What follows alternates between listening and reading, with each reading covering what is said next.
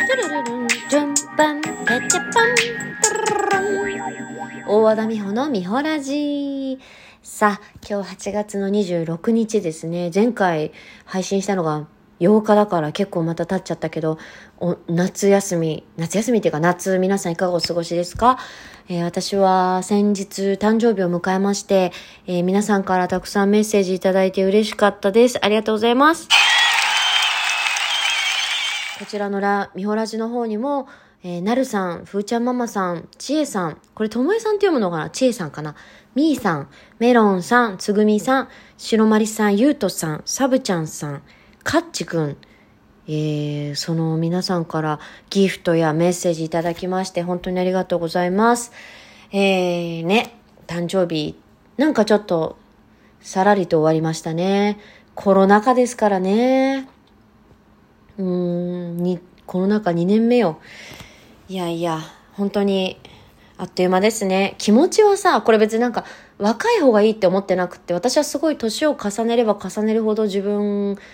あの人間って面白いなと思って、人生って面白いなって思ってるタイプで、本当に私はあの、ガラスの仮面で共演させていただいた夏木マリさんが大好きでね、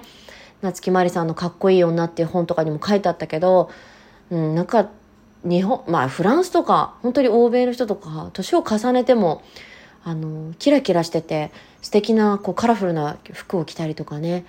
あの、髪型も好きにして、なんかおばあさんって感じがしない、エンジョイしてる感じがするんで、私もそういうおばあさんを目指してるんですけど、まあ、まだまだおばあさんにはならないけども、年を重ねれば重ねるほど気づくことが多くて、あ自分の視野の狭さとか、本当に何だろう私って何も知らないんだなっていうのを知れることがすごく嬉しくってまあちょっと知らなすぎな部分もあるんでしょうけど年を重ねるのが本当にいいなと思ってるんですよね。特にまあ本当に悲しいことも辛いことも含めてねあ人生ってこんな感じなんだっていうのをこう先人たちもみんながこういうの経験してるんだ。みんなじゃないか。経験する人もいるんだとかこれはもっと、これまだね、私の今の年で思うものだから、50代、60代、70代になったらもっともっといろんなことを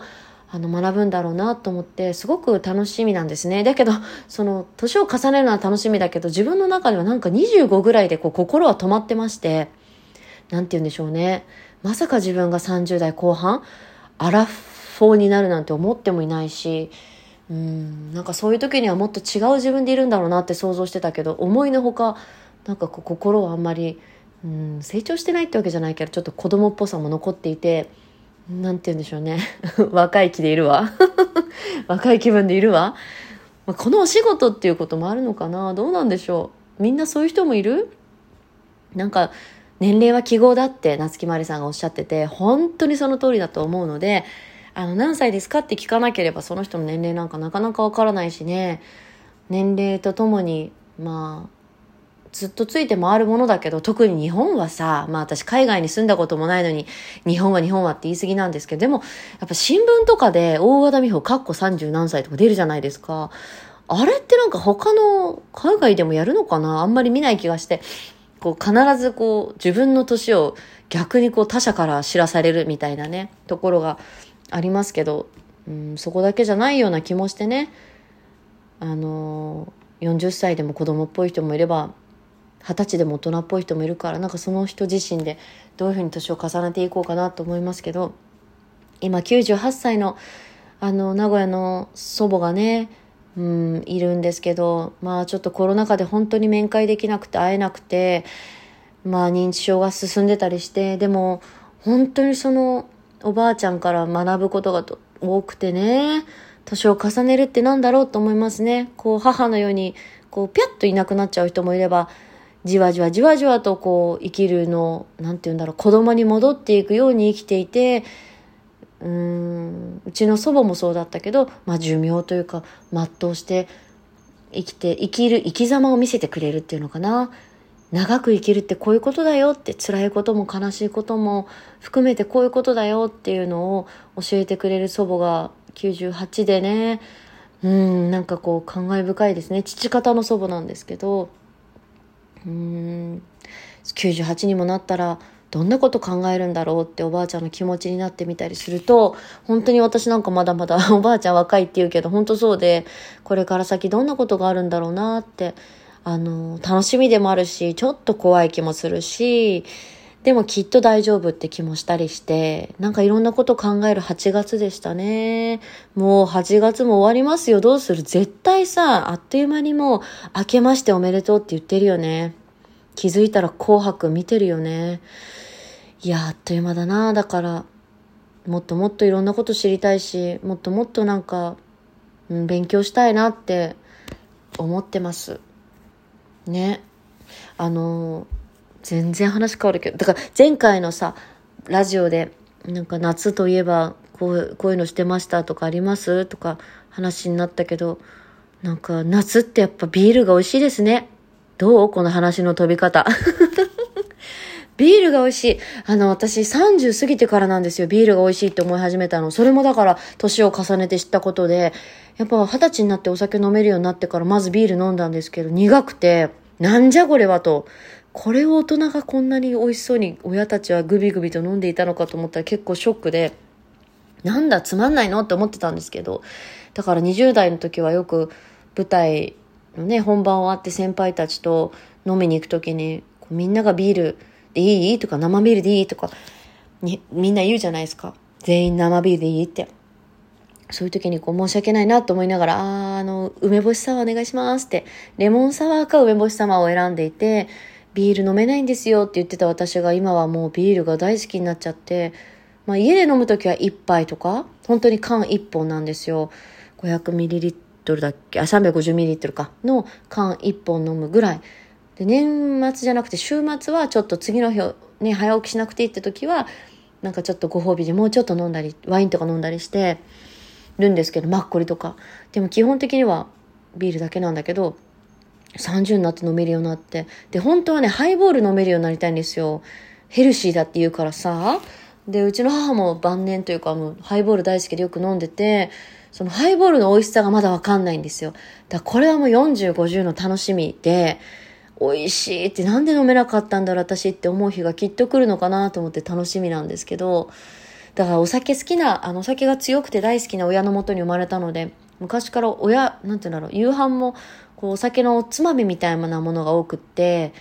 あの、よくね、母もテレビで言ってたけど、お弁当に、あの、砂肝の煮たのが入ってたんだよね。ニンニクで煮てたのかなで、こう、お友達に何これ？って砂肝知らない友達がいて、私からしたら、え、砂肝知らないの？って思ったけど、なかなか砂肝食べないお家もあるみたいで、そう思ったら本当におつまみみたいな夕飯が多かったんですよね。で、やっぱり今も私も家で出てたものを作りがちだから、娘も結構おつまみっぽいものが好きで、なんて言うんでしょう。うん、なんかちょっと、ちょっと味が濃くはしないんだけど、お家だから、好きですね。そういうこう軟骨とかね。まあ、ニンニク炒めとかやっぱ多いんだよな。そういうのが好きだからきっと娘もお酒好きになるんじゃないかな。いつかお酒飲みたいなとは思うけども、なんかその家のものの食べ物ってありますよね。うちは本当にカレーライスとかオムライスとか出てきたことないから焼きそばとか、そういうあの主食は全然出てこなかったから本当に、まあサラダとかもそうです、生春巻きとか、なんかそう、飲み物に合わせてご飯が出てきたんですよね。もちろんチャーハンとかもご飯、娘にはね、ご飯はあったけど、両親はこう主食は食べなくて、春巻きとか、なんだろうね、炒め物とかが多かったんだよね。でなんかインスタにも載せたかな。かカニ缶と、まあ、カニカマでもいいんだけどクリームチーズを春巻きの皮で挟んで焼いたものとか、まあ、本当にお酒のあてだよねあんなの今思ったら。でも美味しくっておつまみでよく食べてましたけど。そうそういうのがなんか我が家の味ってなんだろうなとか思って。もっともっとあの最近レシピをブログにも載せてますけどインスタにもなんかもっともっといろんなご飯作れるようになりたいなね、皆さん、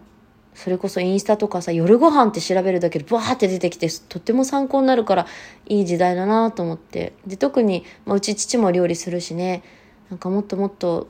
母が作ってたものも思い出して作りたいし、まあ自分のね、もちろんアレンジで、よくこう、外でご飯食べて、それを家でアレンジするのが私大好きだったんですけど、あの、じゃがいもを、ただただなんか、マヨネーズで炒めたものが、鉄板焼き屋さんに出たと、あとはそればっかり作ってたりとか、でもなかなか外食する機会がないんで、そのアイディアが全くないんだけど、気づいたらね、そういうレシピのばっかりインスタで調べちゃったりして、いや、せっかくおうち時間多いから、娘にもいろんなご飯食べてもらいたいなと思って。ただ、まあ本当おつまみっぽいもの作っちゃってるなと思うんですけどね。何の話って今日別に特に何を話すって決めてなかったんだけど、ご飯の話になったね。いつも12分直前に慌てるので、今日は今10時、あ、嘘、10, 10分30秒。ほら、慌ててないよ、今日の私。年を一つ重ねて、慌てない女になりました。でも、あの、誕生日に携帯がなくてですね、相手が壊れて、見られなくなっちゃって、本当にドジだなと思って、もう、治ったんですけど、